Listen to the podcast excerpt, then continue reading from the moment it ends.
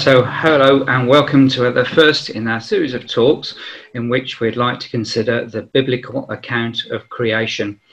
And in the light of modern science, we're going to be asking the question Is belief in the first few chapters of Genesis being proved unreasonable by modern science? Or can we take the uh, the vision that's given in Genesis of six days in creation in 6,000 years ago as a reasonable conclusion of the scientific evidence.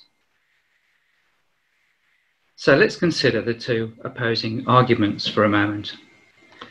What do you see here? Well, it's clearly a work of art, a painting. It includes natural uh, elements of fields and trees and a river, and some man-made features of a building and a cart. And we know this to be the Hay Wain, painted by John Constable and finished in 1821. We know its origins because they're well documented. In this case, it'd be very hard to say the picture came into place by any other method than by than other than it was painted by an artist. So when we come to the natural world, we're confronted with a similar dilemma. We see the wonders of diversity. The world around us is full of complexity, the interactions of many different forms of life. And we can ask the same question Is it the result of time and chance described by science, or was it created by a God as the account in the Bible? So these are our choices. Is the geological column a sensible conclusion, a response to the evidence we see beneath our feet? Or is faith, in some would say an old and out of date book, still tenable? We want in this series to look at the evidence so that you can decide which of the two is most reasonable position for you to take. And we'll also consider if there's a middle way. Is it possible or reasonable to hold the middle ground to accept that the world was created and that science explains how this was done. It's usually called theistic evolution.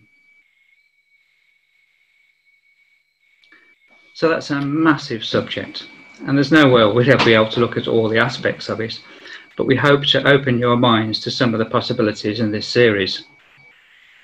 To consider our subject, we'll split it down into various parts. Now, there'll be some overlap in the areas as we go.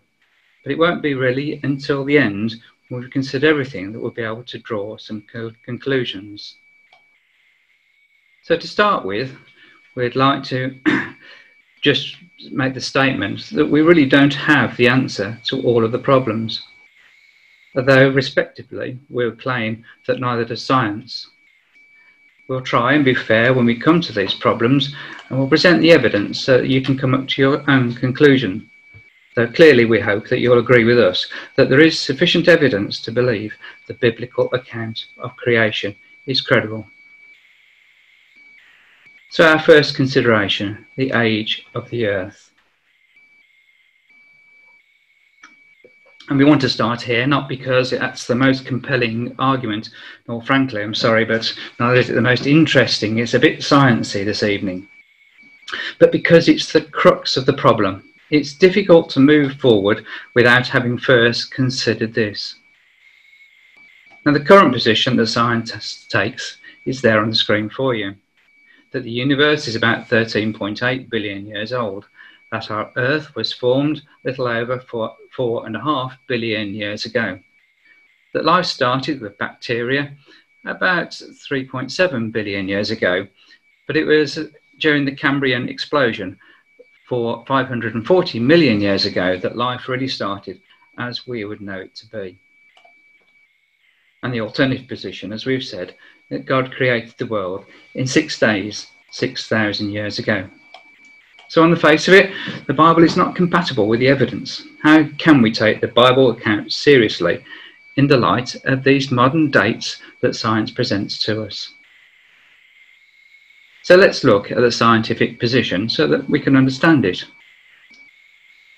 Now, neither of these two men were the first to propose their theories with which their names have become synonymous.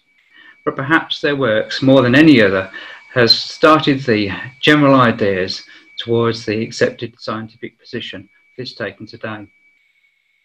Charles Lyell's book, The Principles of Geology, was one of two books that Charles Darwin took with him on his voyage on the Beagle.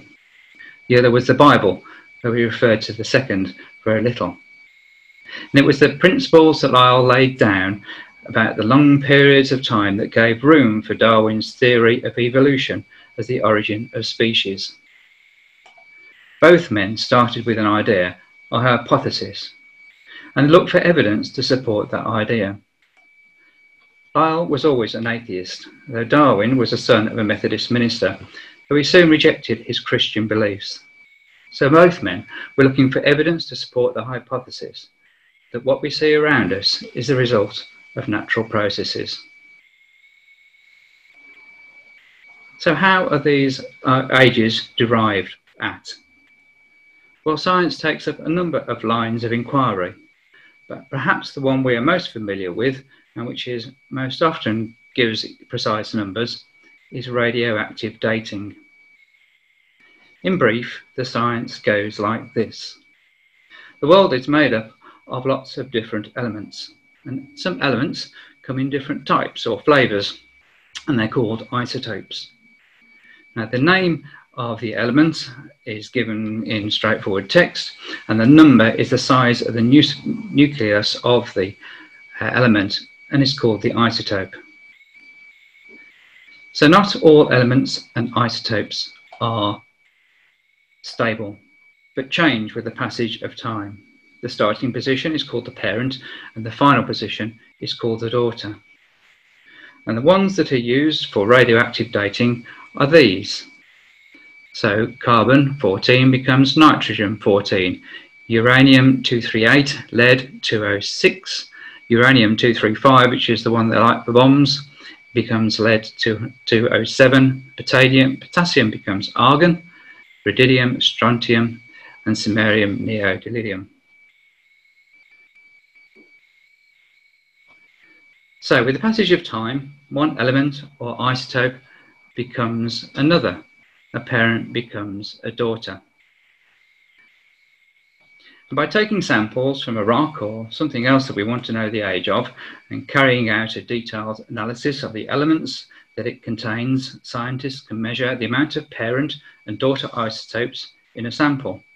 This is done with great accuracy. So how does that tell us the age of a sample. Well, the rate at which an isotope decays has been measured, and you may have heard the term half-life. This is the amount of time it takes for half of a parent element to decay into the daughter element. So in this example here, the blue becomes the yellow.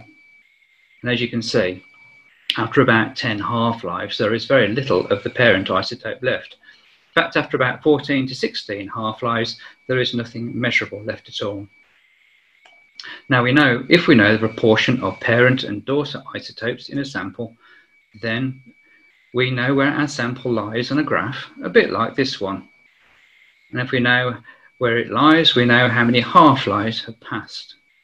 And if we know how long a half-life is, we can determine how old a sample is. Well, that's how the theory goes. So these are the half-lives of the elements or isotopes that are commonly used in dating. Now you will have heard of carbon-14, I'm sure. It has a half-life of a little less than 6,000 years. This means in practice we can the oldest age we can reliably or accurately measure with carbon-14 is about 50 to 60,000 years old. And after about 1 million years there is no measurable carbon-14 left in the sample. So the other elements or isotopes that we use have much longer half-lives. So they can be used to measure samples that are much older. And here we have those half-lives measured up to 106 billion years.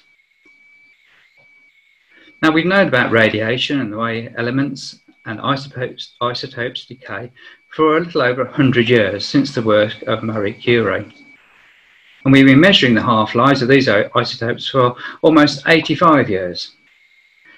So when we come up with an age of over 100 billion years, it requires a large amount of projection um, in these times.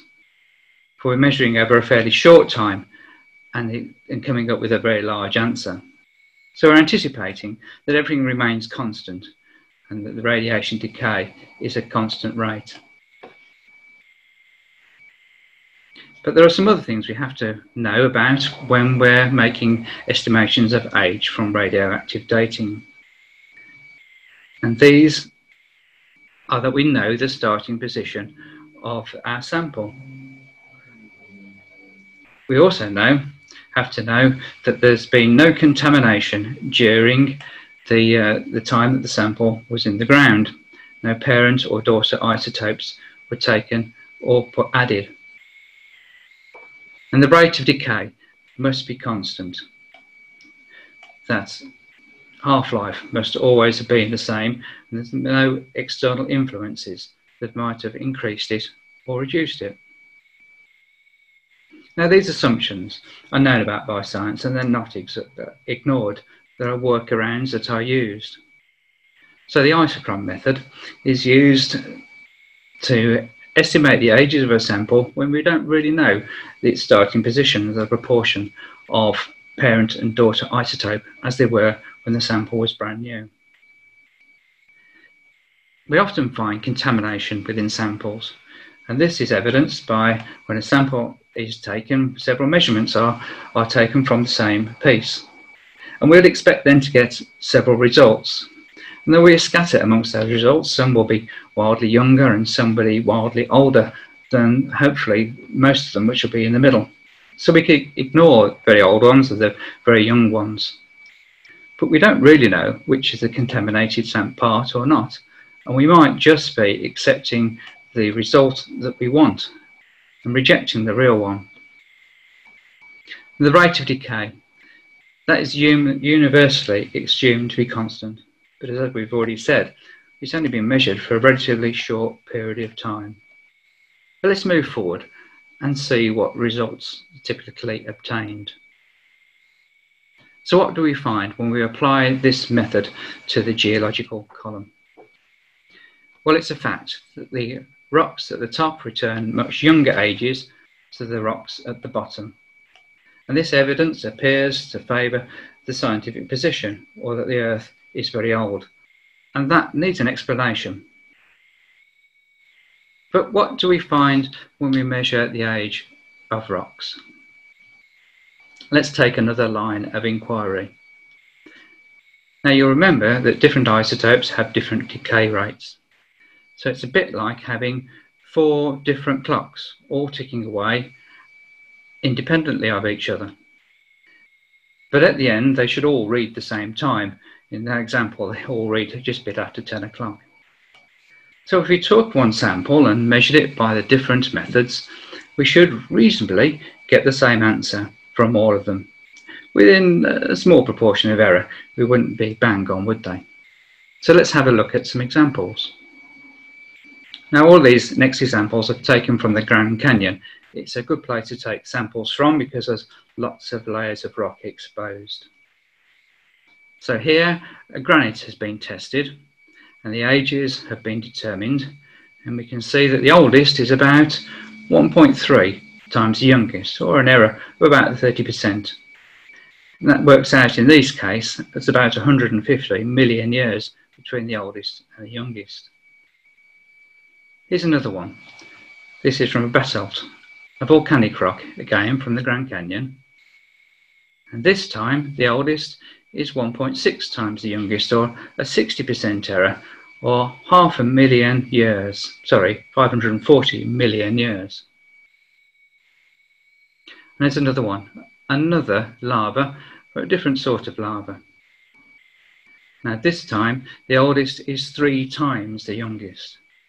That's quite a problem, isn't it, really? That's not what we were expecting. Now, all these figures we've been looking at have been using that isochron method that I described earlier. So the starting position has been worked around. These are the best ages that we can determine for these. Okay, so let's have another look at another method. What happens when we date rocks that we know the age of?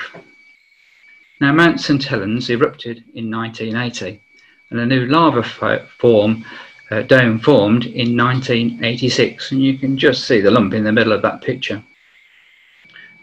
So what happens when we date these, these rocks from that lava dome? And those are the samples that we get. The whole rock is 0.35 million years ago. But when we split the rock down into its different minerals, we get different results again, but those all should be the same age. In fact, the oldest is 70 million times the age that, that we know the rock to be. So that's quite a big problem. But it's not the only occasion. There are four more times here from around the world that exhibit the same problem. And really, most of them always, always do. The oldest in that example there is 77 million times older than the known age. So that's a significant problem. Okay, let's have another look at a different way. Let's apply some logic to the dating. Diamonds, it's a good place to start. They're the hardest thing we know, so we can discount contamination. Nothing can get in or out of a diamond. So the Congolese diamonds have been dated up to 6 billion years old, but the Earth is only 4.6 billion years old, so the diamonds are older than the Earth. Now, conventional theory says diamonds are between 1 and 3 billion years old, that they formed whilst the Earth was cooling. But when we look at the a diamond in a carbon 14 analyzing machine, we find that carbon-14 exists. So that suggests that the diamonds must be less than 1 million years old. Well, that's a conundrum that we can't really make a lot of sense of, isn't it? Let's have another look at another logic example. So here we have a diagram on the one side that shows a section through the Grand Canyon again. And we can see right down at the bottom layers of rock at an angle. And then the sidewall of the canyon is made up of layers of rock parallel to the surface. But that's a mile high, that canyon. So that represents a serious amount of geological time. We have highlighted there two lava flows. One right at the bottom is clearly a lot older than the one that's flown down the side of the canyon. And the photograph shows that lava flow down the side of the canyon all the way down to the river. So what happens when we date the ages of those two rocks? Now we think the eruptions that flowed down the side happened as late as when the Native Americans reached the continent, which in geological time is only a few minutes ago. But by the strontium rubidium method, those lava flows are coming up with an age of 1.143 billion years. So when we date the lava flows right at the bottom, which should be much, much older, we get a date of 1.11 billion years. Now that's a little bit younger than the ones that have flowed down the top. Realistically, they're the same age because they can't see such a small difference with the dating methods used. But it's still a big problem, isn't it? So let's have a look at a summary so far. Now, there is no doubt that the measurements taken are taken extremely accurately and they reflect the elements and the isotopes that are found in the samples incredibly uh, closely. But, as we have seen, when we compare different dating methods for the same rock, the re results don't compare well. And when we date rocks that we know the ages of, we get vastly older ages than we were expecting. When we apply logic to the results, well, we can't make sense of the data that we get. So what can we say? Well, there seems to be a problem. A problem, I think, of interpretation of the data rather than the data itself. Now, there are many other ways to date the age of the Earth, or at least to estimate it. There are 48 there given, and they all give much younger ages. Now, these don't all necessarily give exact numbers as radioactive dating does, but they do give maximum ages to which we could say that the world is. They set a limit. So let's have a look at just a few quickly that are easy to explain. Comets. Now, comets are assumed to have formed when the solar system was new, about 5 billion years ago. But we can observe comets as they pass the sun.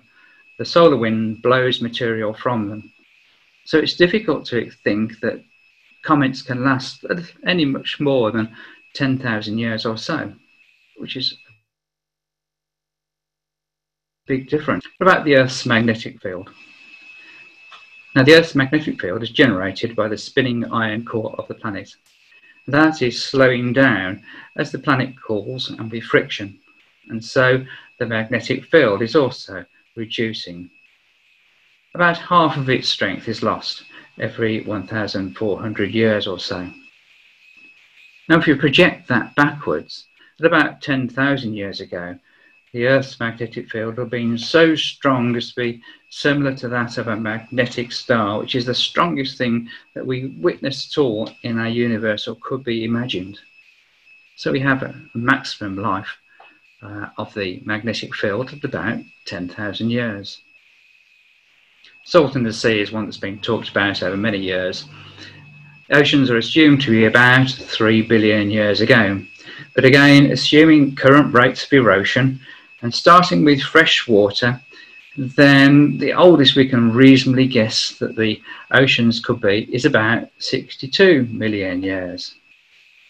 But again, that is the oldest that we could say that they could be. If we add a catastrophe or two, then they could be a lot younger. Dinosaurs are my favourite. So when we look at the fossil record, what do we get? Well, amber contains DNA from insects, and amber is assumed to be about 135 million years old. But if it contains DNA, how could that last? We really can't imagine that it could, the DNA could be older than about 6,000 years. And dinosaur fossils, thought to be uh, just a 70 million years old or so, contain soft tissue. This is a relatively recent discovery. And again, we can't imagine that soft tissue could last any more than 10,000 years.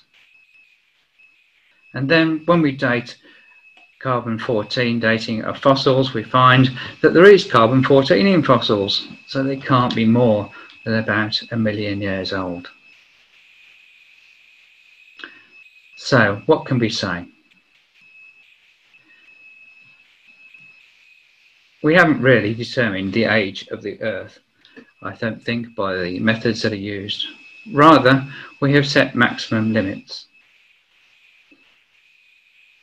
So, if we radioactive date rocks, we might say that the Earth is no older than 4.54 billion years old. But by other methods, we come up with much younger ages. See, Lyell and Darwin were looking for evidence that the world is a lot older. And if you want to draw that conclusion, you can find evidence to support it. But you do have to ignore a lot of other data. We are presented with dates from experimental data as if they are irrefutable facts. But we have looked at evidence this evening that would suggest that they're not as firm as we, as we are led to believe they are. I don't believe in this presentation tonight that we've proved the biblical account is correct or that the world really is 6,000 years old. But we've chipped away at that foundation, that bedstone of scientific position that the world is a very old place.